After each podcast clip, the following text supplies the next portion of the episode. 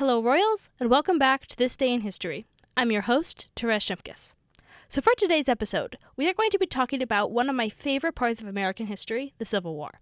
Specifically, we will talk about the circumstances surrounding the first conflict of the war, which are quite interesting. So, let's get into today's episode. On this day in 1861, the Union force at Fort Sumter surrendered to the Confederate forces. The siege, which had lasted 33 hours, was the beginning of the American Civil War. To back it up a bit, South Carolina, the state in which Fort Sumter was located, had seceded from the Union on December 20, 1860. By early April, the garrison at Fort Sumter, which was now located in an ostensibly Confederate territory, was beginning to run out of provisions.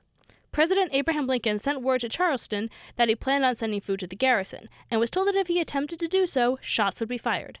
The Confederates were true to their word and opened fire on Fort Sumter on the morning of April 11th. Inside Fort Sumter was the commander Major Robert Anderson, along with nine officers, eight enlisted men, 43 construction workers, and eight musicians. Two hours after the Confederates began bombing the fort, Union Captain Abner Doubleday, who was often incorrectly credited with inventing baseball, ordered his men to return fire. In the next 33 hours, over 4,000 rounds were hurled at Fort Sumter. Finally, the garrison could no longer hold out. The soldiers had only sustained minor injuries, but the fort was badly damaged, and the Confederates were becoming more precise in their aim, even shooting down the flagpole around noon. Anderson determined not to resist further, and so crafted a makeshift flagpole to run up a white flag, officially ending the first battle of the Civil War, whose only casualty had been a Confederate horse. The surrender was relatively amiable, as the Union soldiers were permitted to return to the North.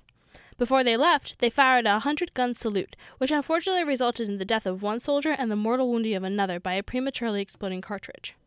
Five days after the surrender, Anderson sent a telegram to the Secretary of War, Simon Cameron, informing him of the outcome of the battle, which, thanks to the National Archives, I could access and read to you. Quote, having defended Fort Sumter for 34 hours until the quarters were entirely burned, the main gates destroyed by fire. The gorge walls seriously injured. The magazine surrounded by flames and its doors closed from the effects of heat. Four barrels and three cartridges of powder only being available and no provisions remaining but pork. I accepted terms of evacuation offered by General Beauregard being on same offered by him on the 11th. Prior to the commencement of hostilities, I marched out of the fort Sunday afternoon the 14th, with colors flying and drums beating, bringing away company and private property and saluting my flag with 50 guns. Robert Anderson, Major 1st Artillery, commanding. Unquote. Punctuation and spelling are a bit hairy, but I guess that's what comes with reading old telegrams. And so, with the surrender at Fort Sumter, the American Civil War officially began and would drag on for four more painful years.